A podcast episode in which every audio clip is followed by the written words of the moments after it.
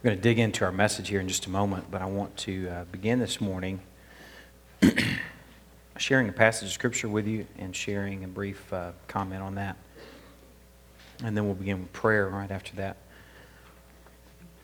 This is from the book of Deuteronomy, chapter 6.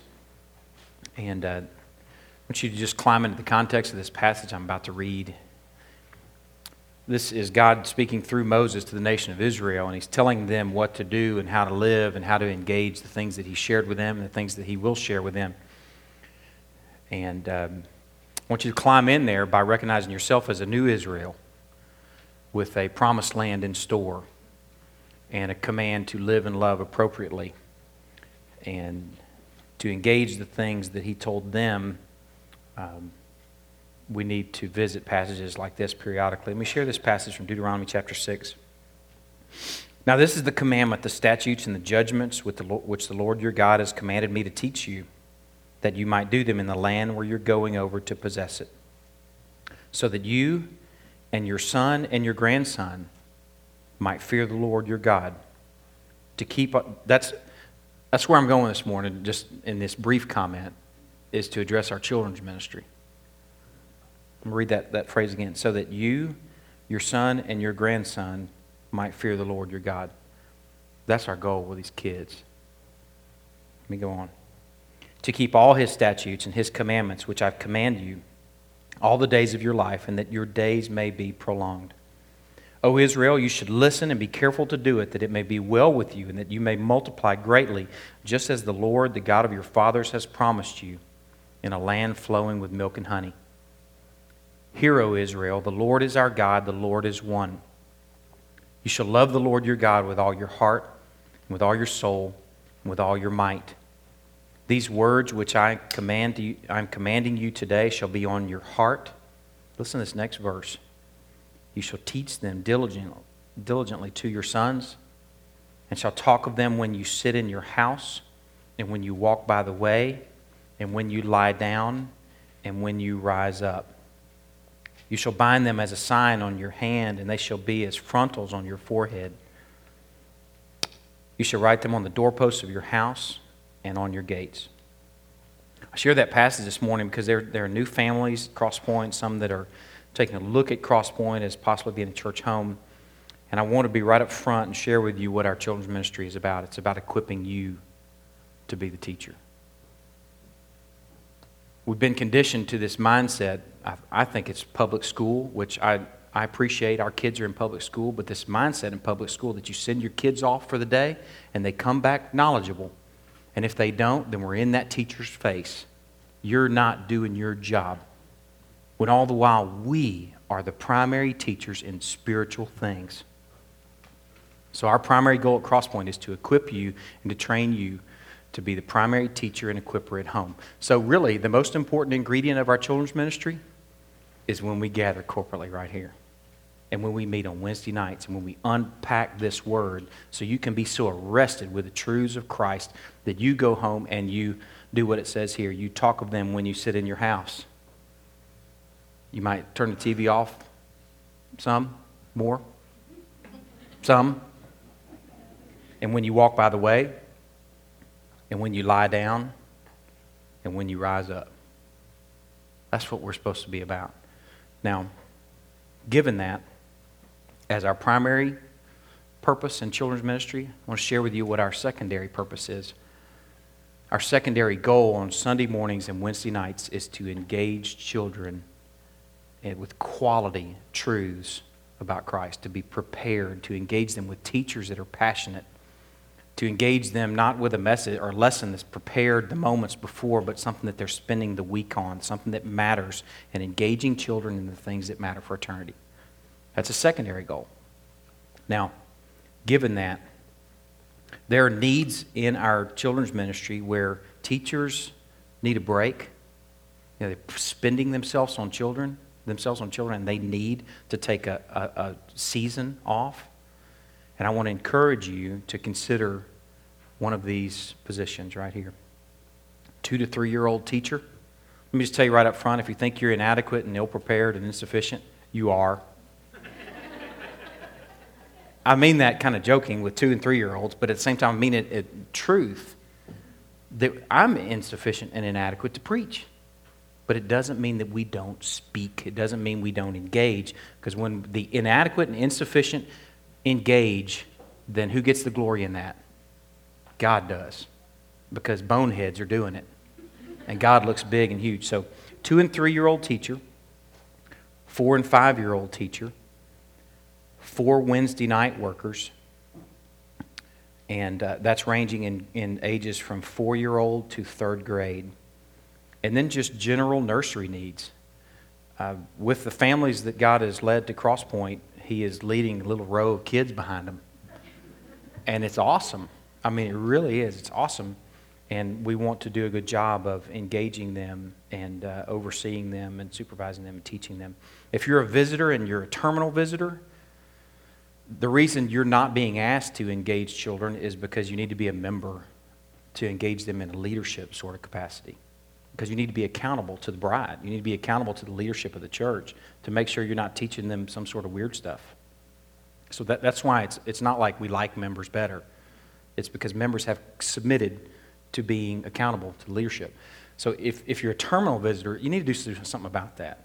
You're not supposed to be terminal visitors. You're supposed to stand in agreement with the body of believers and say, I, I stand with you in practice and belief, and I want to serve with you, and I will submit to being accountable to that bride. Now, if you're just kind of in the first month or two of visiting a church or something like that, we may ask you just because we need you, but you won't be the primary teacher or leader because you're not accountable to the bride yet but we'll have somebody in there with you that's a member or a leader. So um, I put I share all that because I want to ask you. You know, a typical church has to beg people to be involved with children, which blows my mind. You're talking about a bunch of lost people. Talking about a bunch of people that don't know anything about God and Christ, and we have the chance to spend ourselves on them weekly. Crosspoint's different because I believe that we will be different because that Shema, which is what the nation of Israel learned at Deuteronomy 6 passage, meant something to them. They're going to do what he says. And I challenge you, um, encourage you to pray about it, to visit with Samantha, and um, to share with her uh, your thoughts that you've engaged the Lord on. Um, also, this morning, I want to I want to pray about that, those those needs. I want to pray about our worship time I want to pray for uh, Wesley Methodist Church. Paul Gould is the pastor. Uh, I don't know that there's anything problem problematic going on there. We're just praying that the Lord is huge in that body and uh, that they are engaging Him and that they're a sweet aroma in the community. So let's pray. Lord, we want to turn this time over to you, and we want it to be uh, just so Christ exalting that it is truly an encounter. And we want tomorrow to be different from today because we've laid our lives bare I pray that in that that we can tune out the distractions of maybe an unfamiliar setting or just the distractions that happen in life and that we can just, just be all there and available to the word. Lord, I pray also for children right now. I just pray that you'll give them a special attentiveness and that you'll speak in spite of me to little hearts and you'll engage them with the truths of the word to where tomorrow will be different from today, even for little ones. Lord, we want to pray also about these needs, these current opportunities that we have in the body right now. And Lord, we pray that in your time and in your uh, design, that you will lead your people with passions into those positions. And we thank you so much for the opportunities. We thank you so much for those who are serving right now. And just pray that you'll keep them fueled and fed. And Lord, we want to pray for Paul Gould and Wesley Methodist Church. Lord, we want to pray that they are engaging you. I pray that uh, Paul and his family are healthy and that they're uh, clinging to Christ. I pray that they are arrested with the truths of the gospel. I pray that that manifests itself in his uh, preaching preparation and that he is just constantly rocked by the, the truths of the gospel. And I pray that that is a spillover on Sunday morning and just pours over a body of people to where they are, are captivated with Christ. Lord, I pray that as they're meeting right now, that, um, that you're keeping their environment distraction free and that they're focused on you. We pray that we can truly be partners in ministry in a shared Lord, shared empty tomb, a shared commission in uh, Greenville and the surrounding areas. We love you so much, Lord. We are um, available this morning. In Christ's precious name we pray. Amen.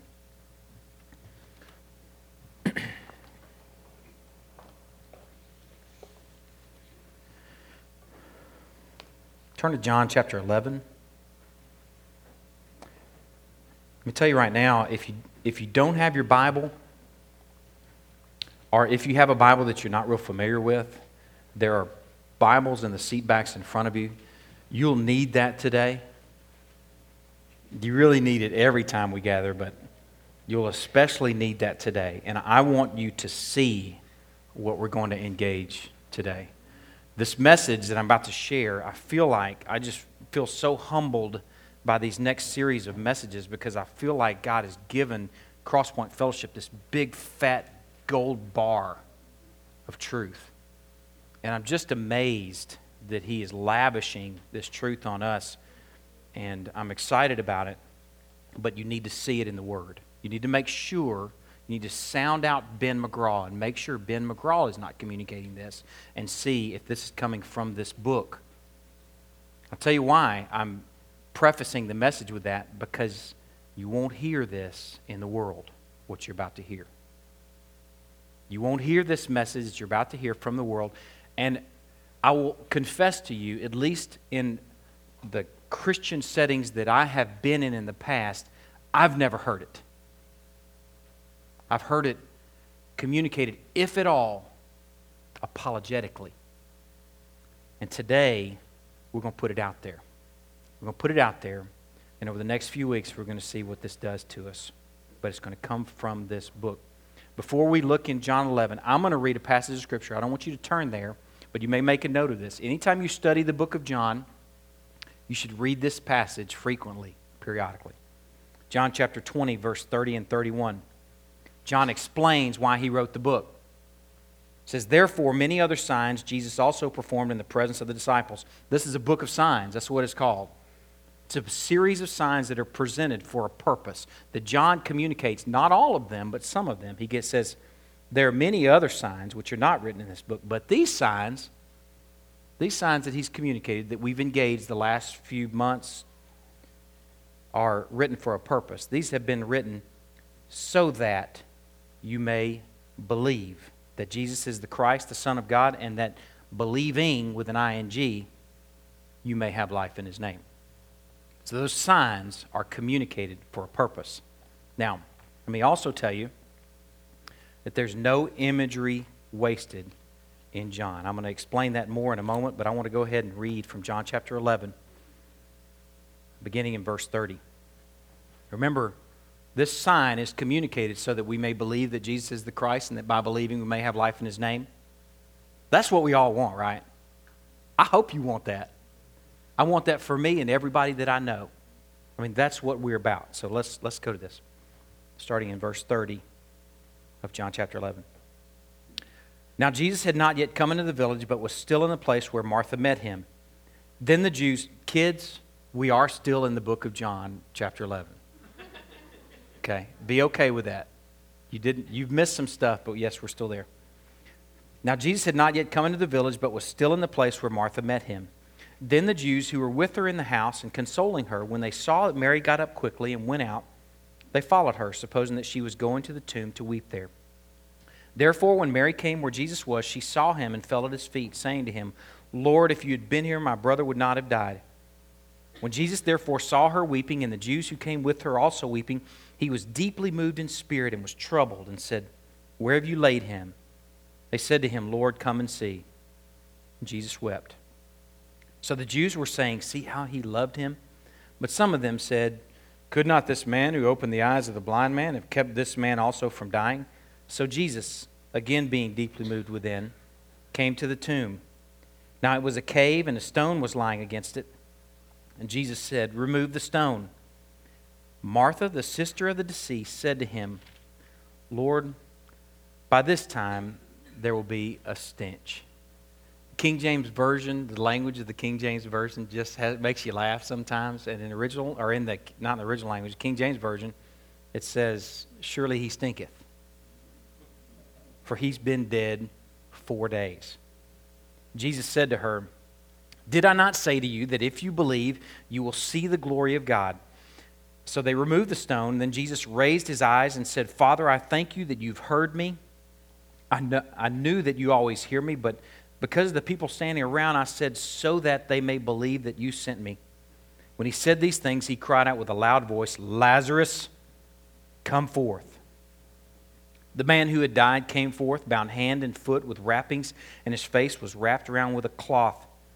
And Jesus said to them, Unbind him and let him go. No imagery is wasted in John. Every piece of this story points to the purpose of the book in fleshing out how we are to believe, what salvation looks like. From this book, it's a, it's a textbook on, salva- on how salvation works. And I want to share with you, before we really continue with where I'm going in John chapter 11, I want to share with you some little brief snapshots from the book of John that are also symbolic about salvation in large part, but specifically about our condition. That's what we're looking at. John chapter 5, don't turn there, it's just kind of a brief uh, summary. The Pool of Bethesda, Jesus comes into Jerusalem. He stops at the Pool of Bethesda.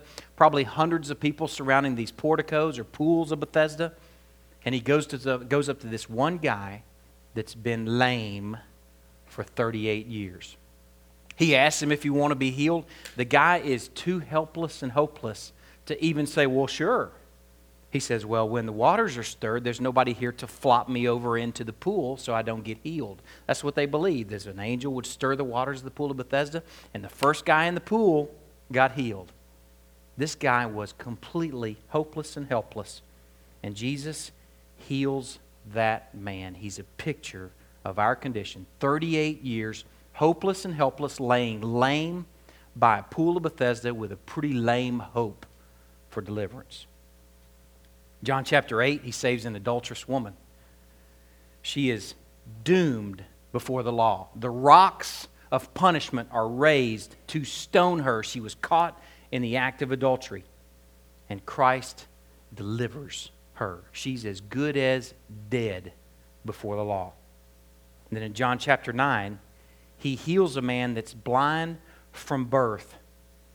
Over the course of the chapter, it begins the chapter with him heal, healing him physically, and then at the end of the chapter, he heals him spiritually. He, come, he finds the man again, and he asks him, Do you believe in the Lord, the Messiah? He says, Where is he? Let me at him. He says, Now you've seen him. And the guy says, I believe, and he falls prostrate and worships Christ. Pictures there of us being lame, hopeless, and helpless for 38 years. Pictures of us being adulterous and doomed with the rocks raised for what we deserve. Pictures of us being blind from birth, unable to even see the Christ. And then in John chapter 11, he calls forth Lazarus, a man dead four days. The Jewish people believed that in the period up to four days, the first two or three days, that maybe the person could be revived. I don't know how that worked. Maybe that happened a couple times to lead them to believe that, or maybe it was just positive thinking. I don't know what it was. But when they said when somebody was dead four days, they are done. They're dead as a doornail. They may not have said that, but that's our version of what they thought. He's fully dead. Four days dead meant he is dead. He calls forth Lazarus, a man dead four days, stinking, stinketh, and decomposing. Lazarus's stench and his deadness are a picture of our condition apart from Christ. Now, I realize some of y'all may be here for the first time or the first of a few times. You may have a little row of kids sitting next to you. And you might think this imagery is a little bit strong. You might feel like, man, I'm doing everything I can to develop a positive self image in my children. I want them to, you know, cultivate self esteem. And here this guy is up here saying that they were dead and decomposing. What I want to do is ask and attempt to answer from this book do we really stink? And if we stink, do we really stink that bad? Okay? Let's go. Actually, if you want to turn to Romans chapter 3, it's on page 940 of your Pew Bible. Just go ahead and turn there. I'm going to share some passages of Scripture while you're turning there. These are passages of Scripture that I have visited and in some ways discovered and eaten through the book of John as we've visited with the adulterous woman or the, the man blind from birth or the man lame, hopeless, and helpless for 38 years. These are just a few passages before we get to Romans. I'm going to share with you. You may jot them down if you'd like to. Isaiah chapter 60, 64, verse 6. For all of us have become like one who is unclean, and all our righteous deeds are filthy, are like a filthy garment. And all of us wither like a leaf, and our iniquities, like the wind, take us away. The best we have to offer is characterized as filthy rags. Jeremiah chapter 17, verse 9 says, The heart is more deceitful than all else and is desperately sick. Who can understand it? The heart is desperately sick and deceitful above all else. The place where our motives come from and our actions come from is characterized as deceitful and sick. Psalm chapter 51, verse 5, David writes, I was brought forth in iniquity. I was born in iniquity, and in sin my mother conceived me. I was sinful from the outset. Not only are we sinful now as we think and marry and pay bills and make decisions, but we were even conceived in sin. Before I look in Romans, I want to ask you the question, just to consider. I'm going to ask you this question as we develop these Romans passages. These are new passages for me to consider in this context. I want to ask you the question Is it starting to get smelly yet? I mean, really. I, I'm, I'm not joking about that. Are you starting to smell yourself yet? Are you starting to recollect the stench of your tomb? Romans chapter 3, verse 10. There is none righteous, not even one.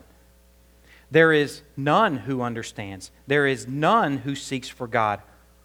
All have turned aside. Together they have become useless. Do you hear those words? Useless. Is that strong? We'll find out in a little bit. There's none who does good, there's not even one.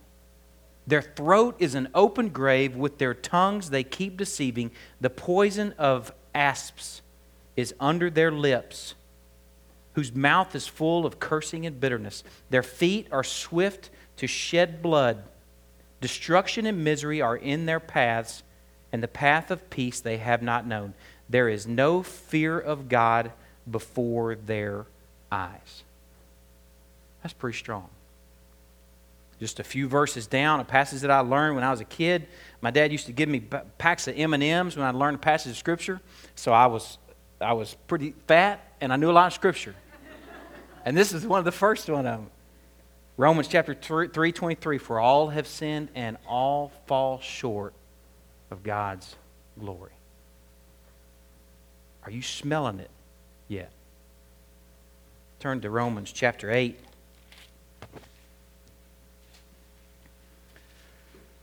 Romans chapter 8, beginning in verse 6. For the mind is set on the flesh, excuse me, for the mind set on the flesh is death, but the mind set on the spirit is life and peace. Because the mind set on the flesh is hostile toward God. For it does not subject itself to the law of God, for it is not even able to do so. And those who are in the flesh cannot please God. Are you smelling the stench? Are you feeling the hopeless and desperate situation of our dark, cold tomb? In this passage, it tells us that the natural carnal mind is actually an enemy of God. Somebody that I'm going to introduce you to here in the next couple weeks, you'll hear from just briefly right now, is a guy named Jeremiah Burroughs. He's a Puritan writer. He wrote a book on the rare, it's called The Rare Jewel of Christian Contentment. And he provides these series of observations of those that are truly content. And one of those was the realization listen to this I am nothing. That's pretty strong. And I'm like, man, golly, that's strong. But then you keep on reading and you go, his next observation was, in fact, I'm worse than nothing. Because nothing might point to an empty vessel, like neutral or void. And in fact, we're not empty vessels, he says, we're vessels filled with poison.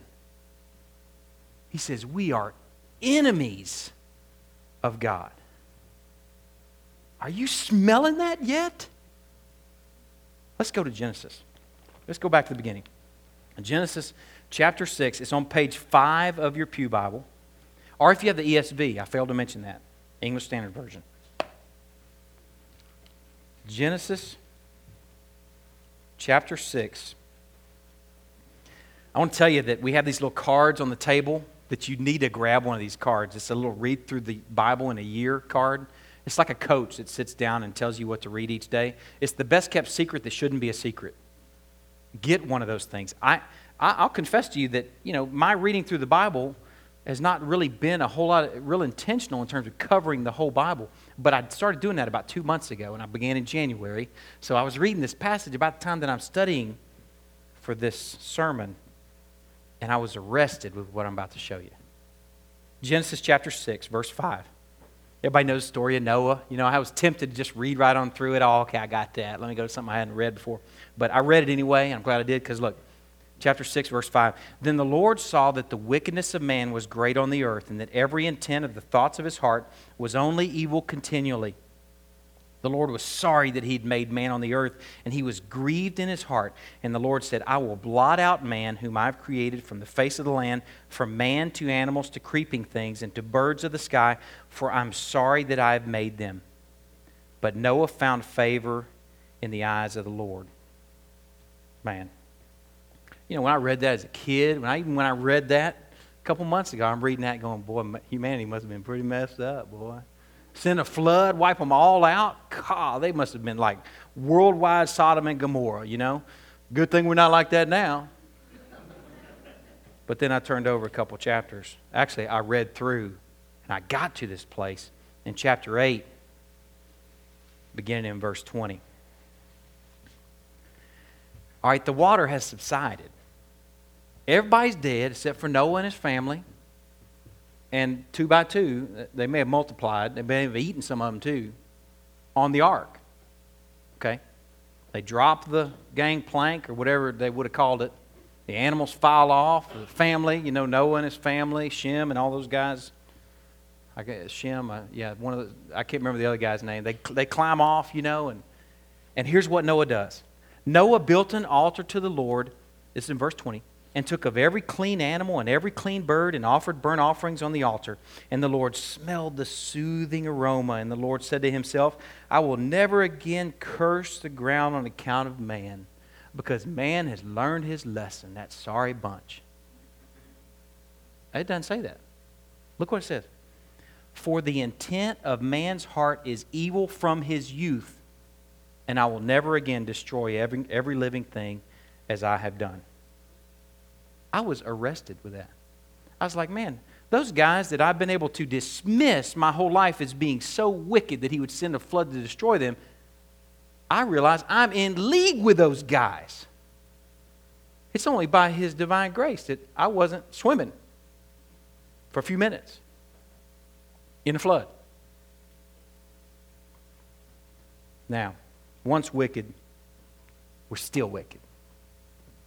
Just in case you think that's an Old Testament image, just in case you think we're pushing that a little bit too far, turn to the book of Ephesians, chapter 2, page 976 of your Pew Bible or your ESV.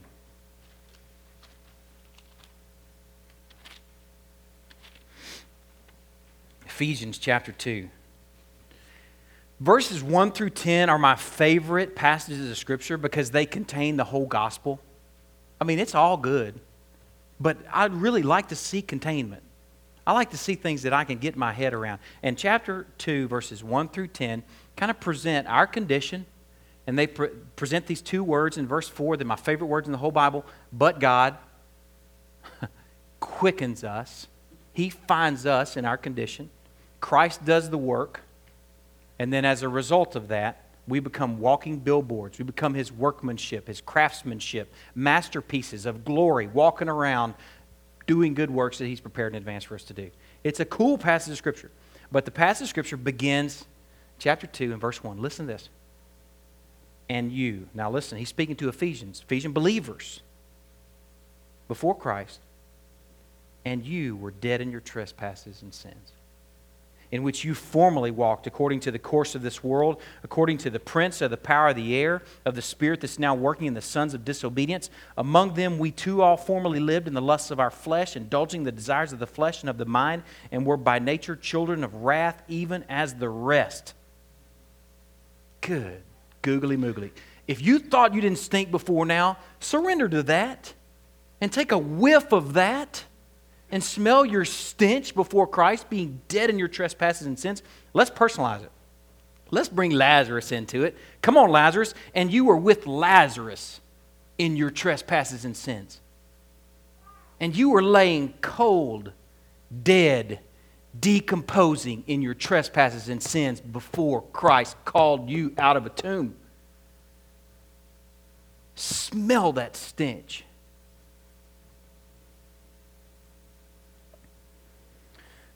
How do we get to these aggressive assessments of man's condition? It's a good question. Here's how we get to these aggressive assessments of man's condition because man is not the judge nor the standard. There's the potential as you hear these passages, you're going, man, my wife is not that bad. She's really not. My kids, they're not that bad. I wouldn't call them wicked. I mean, at times they might be close, you know, but uh, just kidding, kids. Wouldn't call them wicked.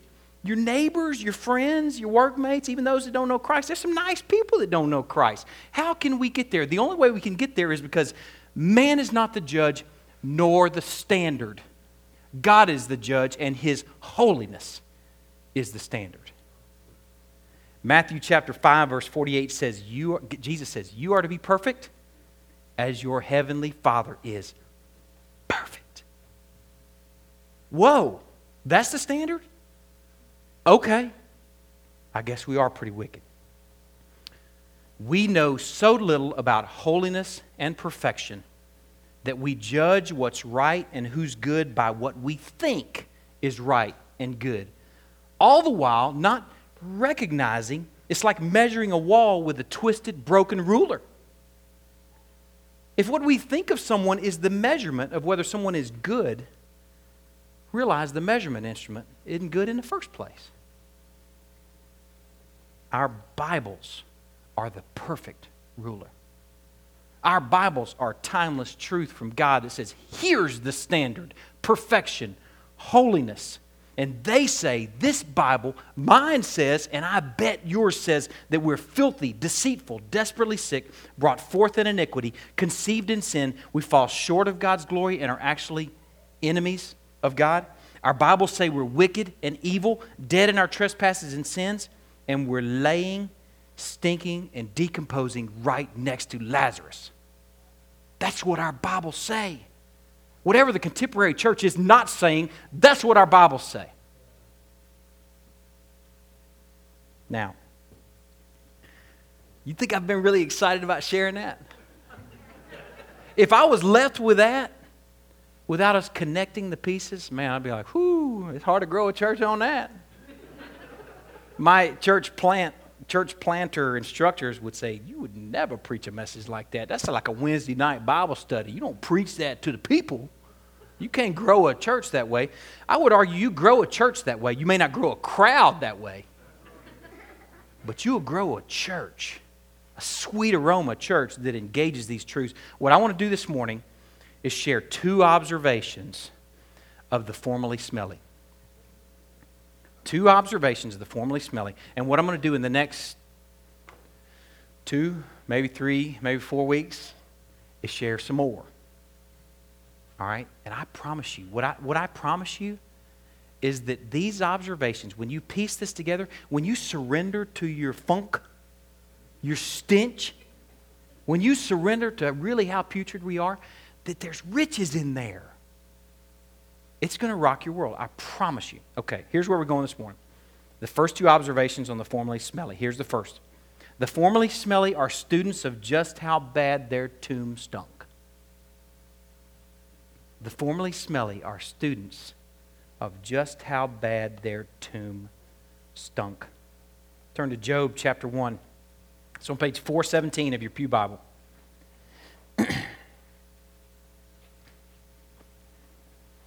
Job chapter 1.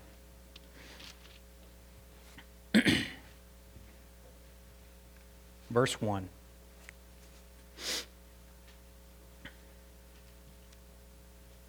There was a man in the land of Uz whose name was Job.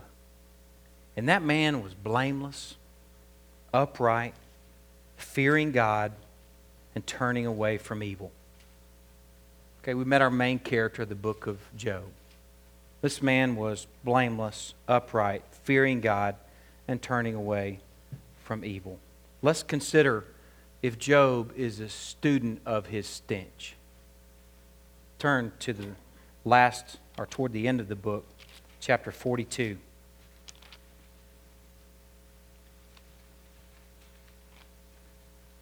It's the last chapter. If you want to just read something that rock your world, read the chapters before 42. It will put in perspective the distance between you and God. It will put in perspective how we should tremble before the living God. Job, over the course of the book, asks a series of questions. How can you do this to me? Good questions. And it says in the beginning, in all this he did not sin. They were good questions. And God answered him in the chapters before this. And here's Job's response to God's answer in, in chapter 42. Then Job answered the Lord and said, I know that you can do all things, and that no purpose of yours can be thwarted. Who is this that hides counsel without knowledge? Therefore, I have declared that which I did not understand, things too wonderful for me, which I did not know. Hear now, and I will speak. I will ask you, and you instruct me. I've heard of you by the hearing of the ear. Listen, I've heard of you by the hearing of my ear. Listen. But now my eye sees you. Listen what he does, what he says next. Now my I heard of you, but now my eye sees you.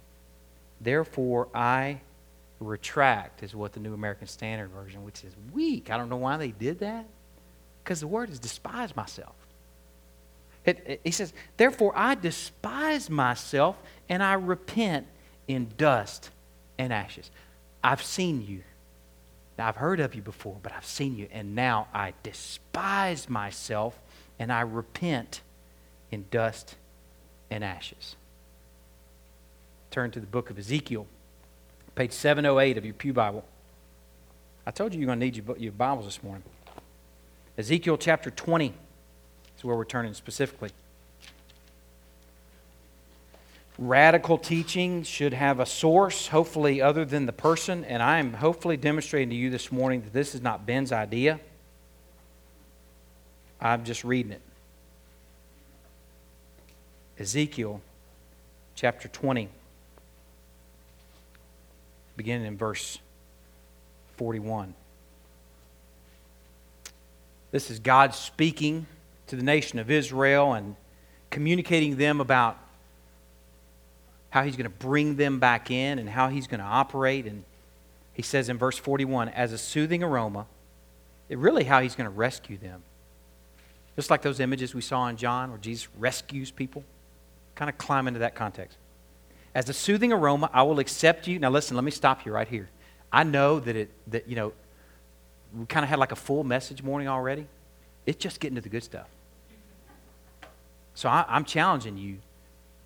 Pray right now that Lord will put your physical body aside and your tendency to, to live out in 30 minute sitcoms and engage this for the amount of time that it'll take to unpack these truths that I promise you will change your life. Listen to this. As a soothing aroma, I will accept you when I bring you out from the peoples and gather you from the lands where you are scattered, and I will prove myself holy among you in the sight of the nations, and you will know that I am the Lord when I bring you into the land of Israel, into the land which I swore to give to your forefathers. I'm going to bring you out. I'm going to deliver you guys. I'm going to bring you back. And then in verse 43, there, once delivered, you will remember your ways and all your deeds with which you have defiled yourself, and you will loathe yourselves in your own sight for all the evil things that you have done. Those who are truly delivered see their wretchedness. Those truly delivered recognize our condition, and they almost embrace it because it's in that backdrop that you see just how low grace had to go. Turn over to chapter 36. Ezekiel chapter 36. This is the most telling passage for me about this truth that the formerly smelly are students of just how bad their tomb stunk. Listen. Ezekiel chapter 36, verse 26. Moreover, I will give you a new heart and put a new spirit within you, and I will remove the heart of stone from your flesh and give you a heart of flesh. How many times have you heard that passage? That's rich, that's fat. Now read it in context. I will put my spirit within you and cause you to walk in my statutes, and you will be careful to observe my ordinances. You will live in the land that I will give to your forefathers, so you will be my people, and I will be your God. Moreover, I will save you from all your uncleanness, and I will call for your grain and multiply it, and I will bring I will not bring a famine on you. I will multiply the fruit of the tree and the produce of the field, so that you will not receive again the disgrace of famine among the nations. In so many words, he's saying, I'm gonna bless you. And then in verse 31, he says, Then, because of your new heart, you now have a new heart of flesh then you will remember your evil ways and your deeds that were not good, and you will loathe yourselves in your own sight for your iniquities and your abominations. A byproduct of a flesh heart, folks, if you think you're a believer, let this diagnose you. A byproduct of a truly flesh heart is recognition of your condition, a remembrance of the deeds that you did that were not done, were not good, recognition of your evil ways, a remembrance and a loathing of yourself. Wow. That's not just at the beginning of deliverance either. It's not just at the first day with a new heart, but every time you see him, like Job did. Every time you see him, the response, the only appropriate response is to despise yourself and to repent in dust and ashes. If you don't think you stink, and you've never despised yourself, then you haven't seen him. I'm going to say it again. If you've never despised yourself, if you don't think you ever stunk, you have never seen him. If you haven't remembered in a long time how much you stink or stunk, then you haven't seen him in a while. The only appropriate response is to despise yourself. Isaiah saw him and said this He said, Woe is me, for I'm ruined, because I'm a man of unclean lips, and I live among a people of unclean lips. For my eyes have seen the King, the Lord of hosts. Huh. Those who truly know him are students of just how bad their tomb stunk. And this is the second one, much shorter. The formerly smelly know the singular reason they don't stink now. Those who know him know the singular reason they don't stink now. John chapter 11, John shares that this is a message, uh, a book on salvation. In John chapter 11, he paints the picture of Christ being called to Bethany to save some or to deliver someone that he loves. He calls Lazarus forth, dead, four days dead from the tomb. And then in verse 47, there's the word therefore. Therefore, you could almost insert as a result of what's happened before, this happens. The chief priests and the Pharisees convened a council and were saying, What are we doing? For this man's performing many signs. If we let him go on like this, all men will believe in him, and the Romans will come and take away both our place and our nation. Verse 49. But one of them, Caiaphas, who was the high priest that year, said to them, You know nothing at all, nor do you take into account that it is expedient for you that one man die for the people, and that the whole nation not perish. Now, he did not say this on his own initiative, but being high priest that year, he prophesied that Jesus was going to die for the nation, and not only for the nation only, but in order that he might also gather together into one the children of God who are scattered abroad.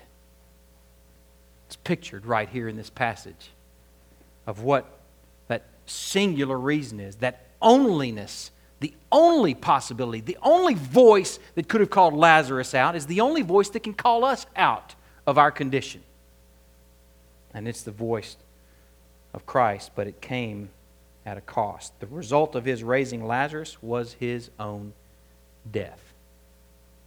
Lazarus' resurrection and our resurrection came because of his crucifixion.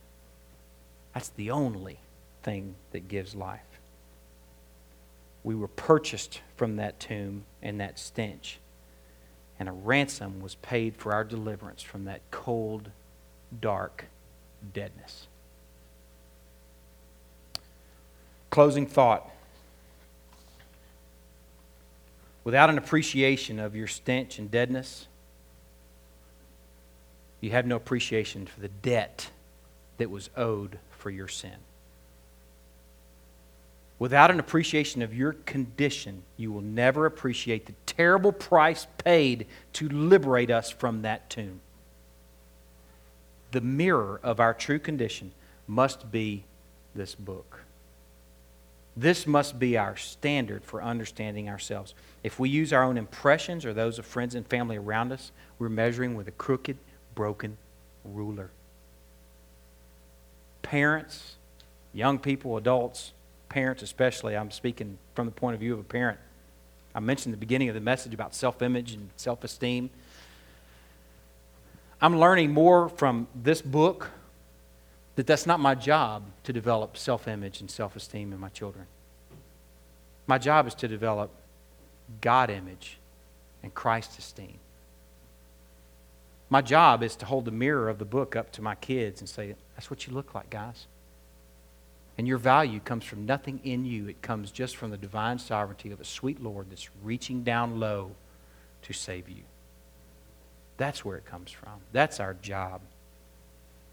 Finding yourself should not creep into the church. The church's pursuit should be losing yourself, forgetting yourself in the riches of Christ. Let me pray.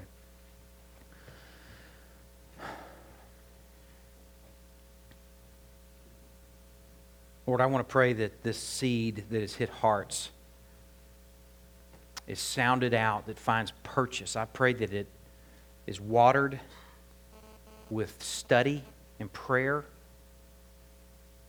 I pray that this seed from the word about our condition is something that arrests us, that we can smell the stench of our tomb, and in that, that you will transform us to be surprised by grace that called us forth from that tomb. Or teach us to be a people of surprise. Teach us to be a people that remember the stench of our tomb.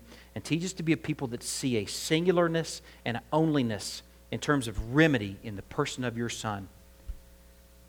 Or whatever that means, if that means trimming our church to a smaller people that recognize their condition, then do it. Lord, we're not about growing big, we're about growing faithful. Lord, show us our condition, whatever the cost. In that, humble us. In that, make us available instruments for your glory. Show us also, Lord, in this, these next few days that we'll spend with our children, how to explain this to them, how to engage them with these truths, the things that they've heard this morning. Lord, I beg for questions from them, and I pray for parents that want to dig and want to answer and want to explore the riches of the Word. I pray that families will approach the mirror and that a result of that is that you'll have people that are truly aromatic, that are truly salt, and truly light. Lord, we love you with everything in us. Thank you so much for calling us out of our tombs We pray that we'll never forget what we've been saved from. In Christ's precious name we pray. Amen. Let's worship.